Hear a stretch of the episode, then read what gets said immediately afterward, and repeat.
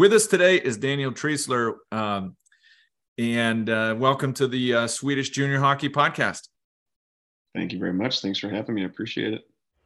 This episode is brought to you by Scandlux, your home for Scandinavian luxury products for the U S market. You can find us at scandlux dot com.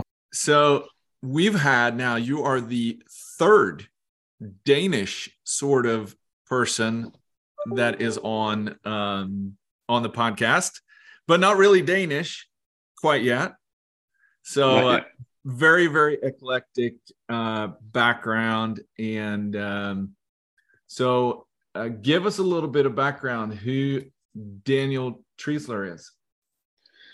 Well, um, at this current given day, I'm a thirty-four-year-old American who has seen Scandinavia inside and out, um, kind of on a little ice hockey adventure. My goal when I was younger was to um, explore um, Scandinavia for all of the different types of uh, um, hockey adventures and uh, games and levels and leagues that it had to offer, and kind of come up with my own mindset of what the Scandinavian hockey development system was and what it kind of meant to me and how it could kind of mold me into the hockey person that I wanted to become. So yeah, I'm, I'm right now, I'm currently over in Copenhagen, Denmark.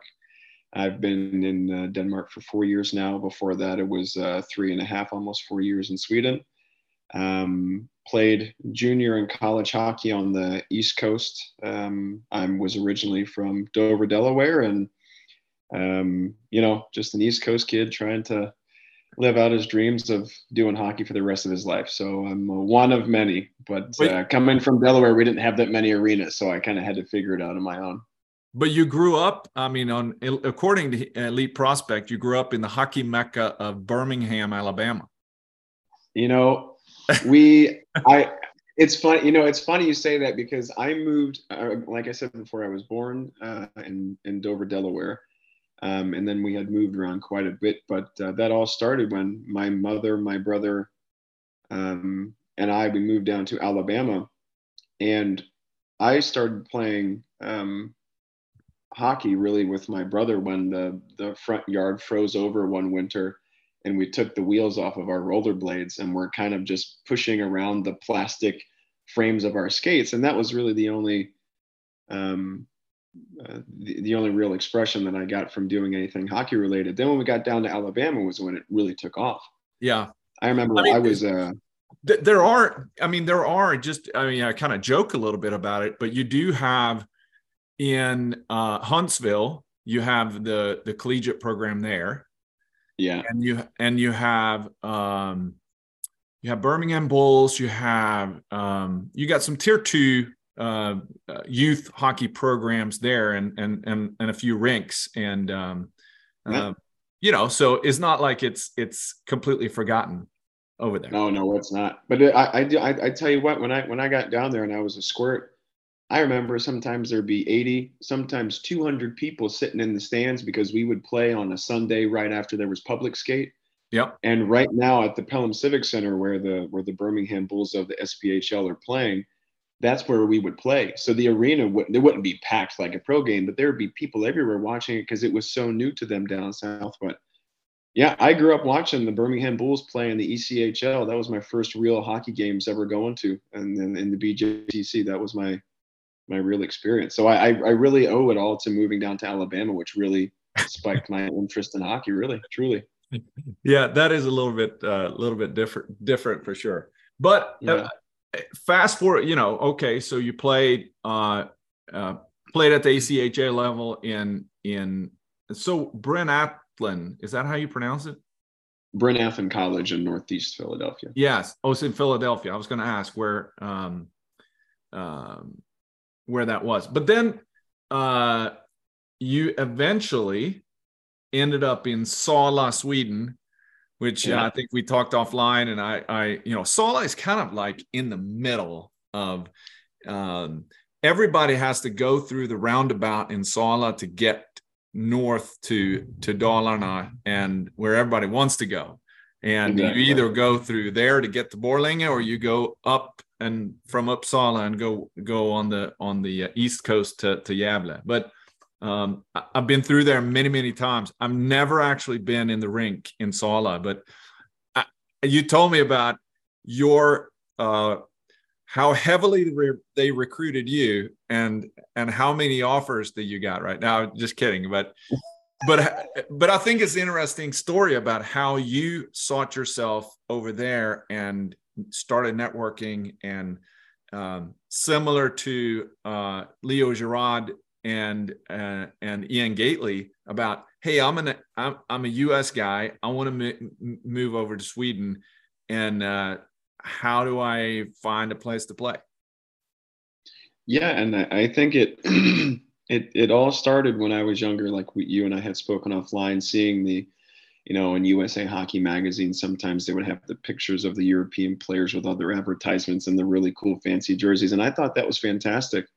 You know, when, when someone said, you know, when we're little, we always want to go to the N H L. And then you realize that it's not, it's not conceivable. But then, um, you know, we always hear that would be an option to maybe try to go over to Europe. So that kind of became my goal. Um, and when I got done playing college, uh, I had to take a season off. I was taking care of my grandmother at the time. And then I moved across the country to uh, um, to Arizona with um, with someone I was with um, at that current moment in time. And kind of got my life together, and then really started to hammer in. I reached out to a few agents, uh, a few advisors, and uh, to be completely honest, that really didn't work out too well. Um, wasted some money, um, yep. Got jacked around here left and right, and it, it didn't quite work out.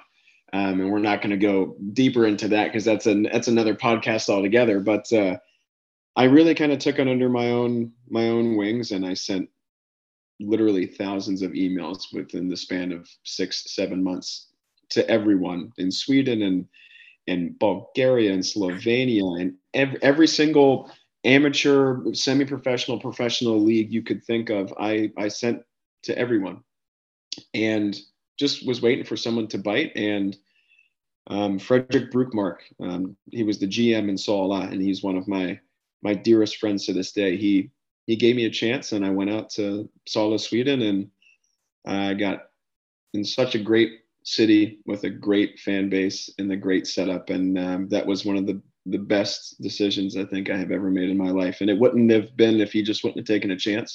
Yep. Uh, I wouldn't be sitting here today. And uh, and uh, you did okay. Division three, twenty-one games, twenty-one points. You got that on there, and, and uh, yeah. Not too shabby. Not too shabby.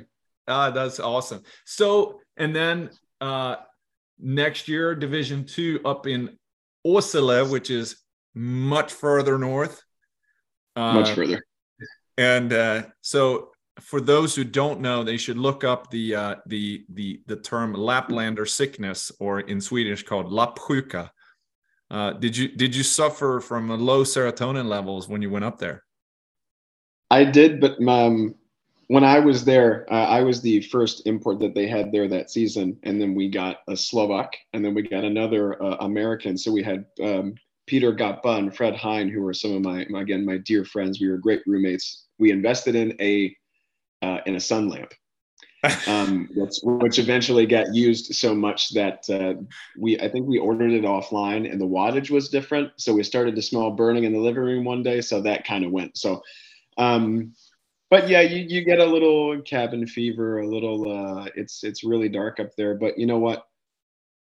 The, the the hockey culture up there is, it's it's it's something that I never thought I was going to experience. And you get to see the northern lights all the time, and you get to see wolves and bears and, and hear moose. And it's it really, uh, it takes away from how cold and dark it is up there. It's a wonderful place. Yeah.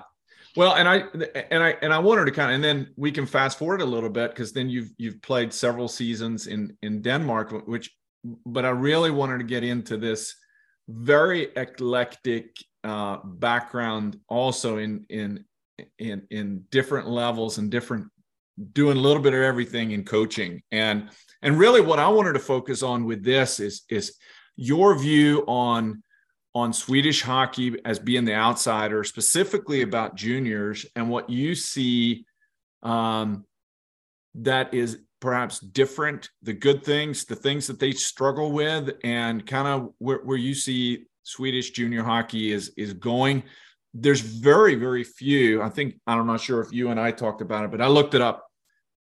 There's a total, I should do a separate podcast on this, but right now in juniors in Sweden, when you look on ju- Swedish, um, on Elite Prospect, there's a total of eight players in J eighteen and J twenty, or maybe seven, uh, there are there are Americans. That's it. Yeah. At all levels, J eighteen Division One, J eighteen uh, region, J twenty Division One, J twenty region, and J twenty national. Not mm-hmm. a single U S player is playing J twenty national, uh, which I think is a little bit strange. Um, now there's eleven hundred. There, you know, the competition's really, really tough, uh, mm-hmm. and then you get a little bit more in the Division Two and Division Three and Division One levels, but. But just your uh, – so let's go back to your – you know, you've helped out. Uh, you went back to Arizona State, uh, helped them out a little bit, and then came back to uh, – and that's where you ended up in Denmark, and you've been since then. Yeah. yeah. And and been in, involved in a little bit of everything. Uh, yeah. yeah, let's talk let, – let's let's quickly go through, go through the the resume of what you've done as a coach. Well, I I, I, I want to say it all started when I was uh, when I went back uh, after an, an injury um, that I had, so I had to had to go back to Arizona where I was living at the time. And um, but even before that, when I when I got to to Sweden, um, I mean, even before that, I was working for hockey companies doing skill and development stuff for younger kids, doing overspeed training and power skating and. Um, you name it, I, I, I was working at any different type of camp in the summer, or even when I was playing college, um, I was working for Charlie Penn's and American Hockey Schools, and we were doing all different types of things. But that's where it kind of teaching through osmosis kind of really, that's really how everything came to be. You know, I didn't go to any classes. It was just being in the moment and, and using what worked best for me. And then when I got to Sweden, um, especially as the American, they want you to the import, they want you to skate with the kids and go on your jersey and just have a really fun time with the kiddos. And um, and I did that many times, and they asked me if I wanted to do private lessons, and parents would come up to me and I'd say, absolutely. It gave me something to do in the day when I wasn't waiting around going to practice or doing my side job. Yeah. And so then that kind of took off, and then I was doing U fifteen, U fourteen, um, assistant, assistant trainer, you know, programs for the kids. Yeah. Uh, and I, I like that. And then when I got injured, um, I came back to Arizona, and I, I, I couldn't stay away from the game. So sent an email to uh, to Josh Brown down at A S U, and he came in for an interview, and, and he let me literally just jump right into what they were doing. And I was able to to kind of give my flavor on the recruiting side and the scouting side and the coaching side. And and then from there, I realized that I could kind of do, you know, both if if I wanted to. So when I moved to to Denmark, when you're a hockey person here, they really, when you say I want to do work full time, they really go at it. You know, you we're working all day, yeah. doing skill session at five forty-five in the morning. After that, you know, you're doing scouting reports, you're breaking down video, then you're doing U thirteen, U fourteen, U fifteen, U seventeen at five different cut clubs consulted throughout the city, and then sometimes going over to Sweden and working over there. So it just kind of morphed into whoever needed me at the time. I was there. Um, if it was just on the ice or behind the bench, that's kind of where I was and what I was doing. So um, utilization, I would say. I, I was the utilizer, as someone called me. Wherever they need me, they can utilize me. So um, yeah. yeah. So the uh, instead of the Swiss Army knife, it's the Danish uh, Danish Army knife. Uh, yes. And then um, and then. I think an interesting thing too, you stayed in touch with, with Josh, and then he used you also here in the N A H L. Uh, was that last year? Um, last year it was, uh, not so much that he, he, he wasn't, uh, um, he, he wasn't so much involved last season. Um, things were, especially after COVID, um, things in the N A H L, a lot of teams were starting to relocate, but the, the, the season before, Um, I was giving him a lot of different names for um, what they were looking for in J twenty uh, elite um, in Sweden. So they they wanted to get some a few profiles. So I was giving them uh, um, scouting reports and video and breakdown and things like that, and speaking with the players and seeing what their ambitions were. And um, but yeah, we, we stayed in touch, and, and I'm very grateful that he gave me the opportunity to do some European scouting for uh, for a U S-based uh, junior program such as as the N A H L. Yeah, so I'm curious about your opinion uh, then. So I just had Kim Hilmersson, who's uh, playing uh, North American Hockey League, a Swedish kid from Uppsala, oh four, big kid. He's we just recorded, um, and and he's going to be uh, probably uh, released here before this one airs. So hopefully everybody can can listen on on that one. Great kid, um, and. Uh, He plays in the North American Hockey League, but he played three years in the in um, in U fifteen, U sixteen, U seventeen triple A here in in um, for um, Seacoast Performance Academy up in New Hampshire. But you know, so we were talking about how does it compare. So you've you've looked at you've worked a little bit with North American Hockey League, but and now you're working with Malmö Redhawks. How do you compare the levels between, let's say, J twenty region, J twenty national, North American Hockey League, and the U S H L? Is it comparable, or is it just too different of a style? Or how do you how do you compare? Yes, no, maybe so, in between, kind of, but not. Yeah. What are, um, what, what, what are the similarities? What are the differences? I mean, of course, you you you you have to uh, you, you have to speak about the different types of styles from North American into European. And but but the thing is, I, a lot of people say, "Oh, European hockey." I, I I don't like that term, because Swiss hockey versus German hockey versus Danish hockey versus uh, Swedish and Norwegian hockey, it's completely different. I think the one reason why I a really appreciate and uh, have a strong place in my heart for Swedish hockey is the is how much the training really affects the culture of the teams and the individuals who attend. I would say that same concept here in Denmark, because the culture of ice hockey here is not that strong. A lot of players do attend, but they don't get the same out of it. If you were to replace that with the same kind of Swedish mindset culture of what hockey actually is. You know, I think there's a lot to draw from what hockey is in your specific country in Europe, especially Scandinavia, as we're talking about. U S is more chip chase. You got a smaller rink, you got quicker feet. I think it's more of an anaerobic type game. I, ice hockey is an anaerobic sport with an aerobic base on the bottom. You know, you have to be conditioned, but you have to be explosive as well. Have yep. to have really good edge work and move. You have to have a lot of ankle support and, and be very mobile. You have to do all of that on the European ice with many more feet either way to flow and keep it going. You can't go deep into the corner, because that means if you go too low and you don't have the legs to come back, you're going to be five steps literally behind the guy who just got the puck and transitioned it to go the other way.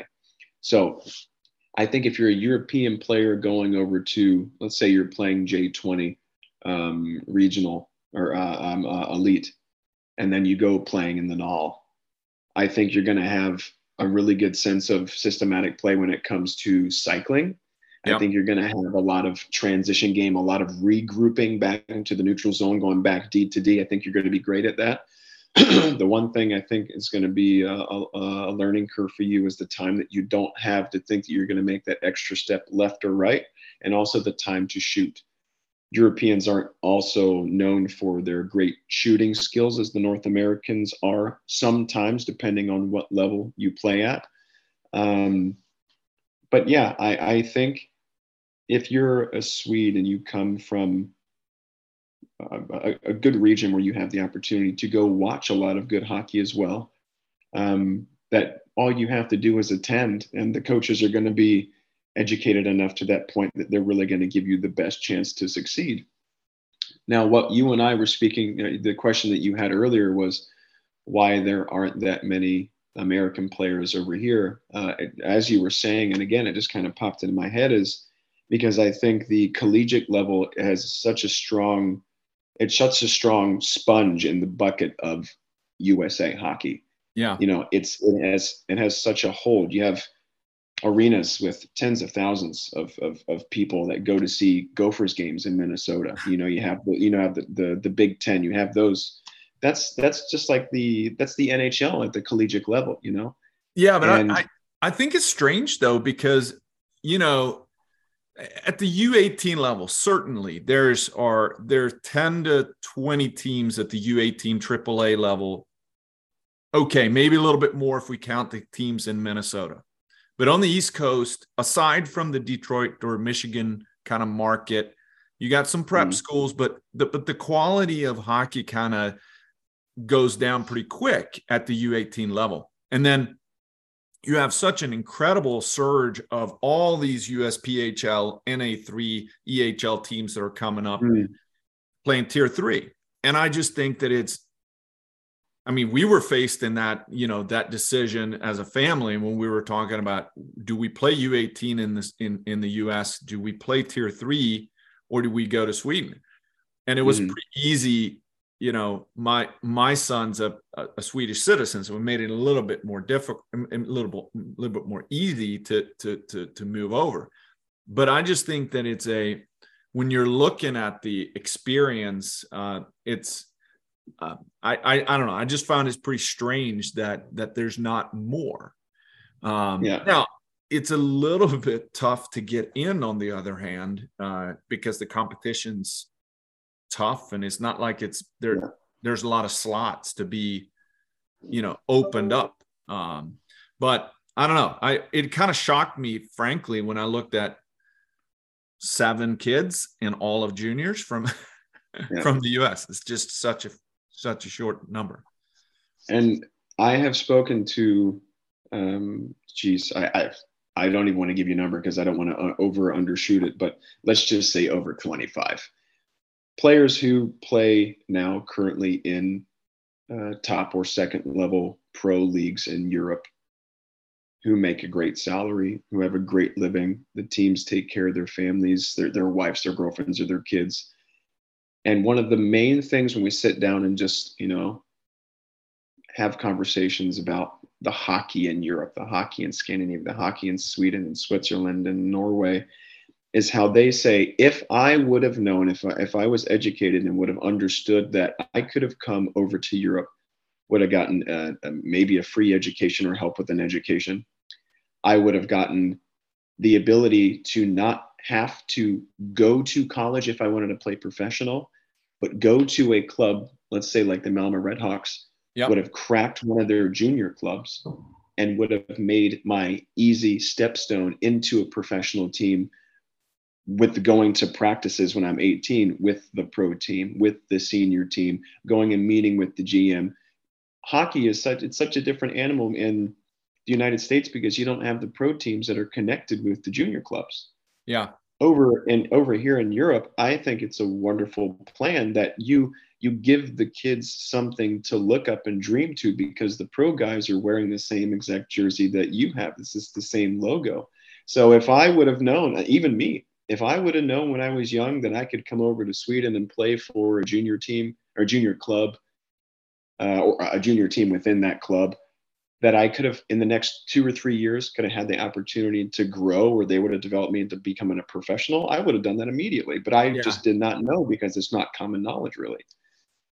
Yeah, I think that that's – so um, we had uh, Nicola Blomqvist on uh, early, early on. He was uh, – this was several months ago, but he's the goalie coach there in, in, in Malmö.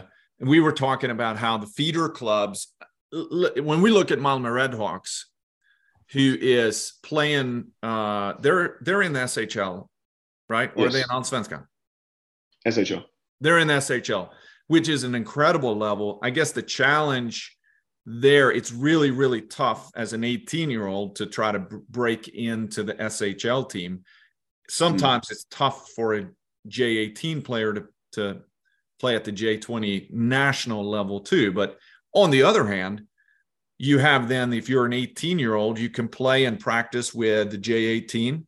You can play and practice with the J twenty, and then you may get loaned out to a Division One or Division Two squad for a smaller club just right next door, right? Exactly.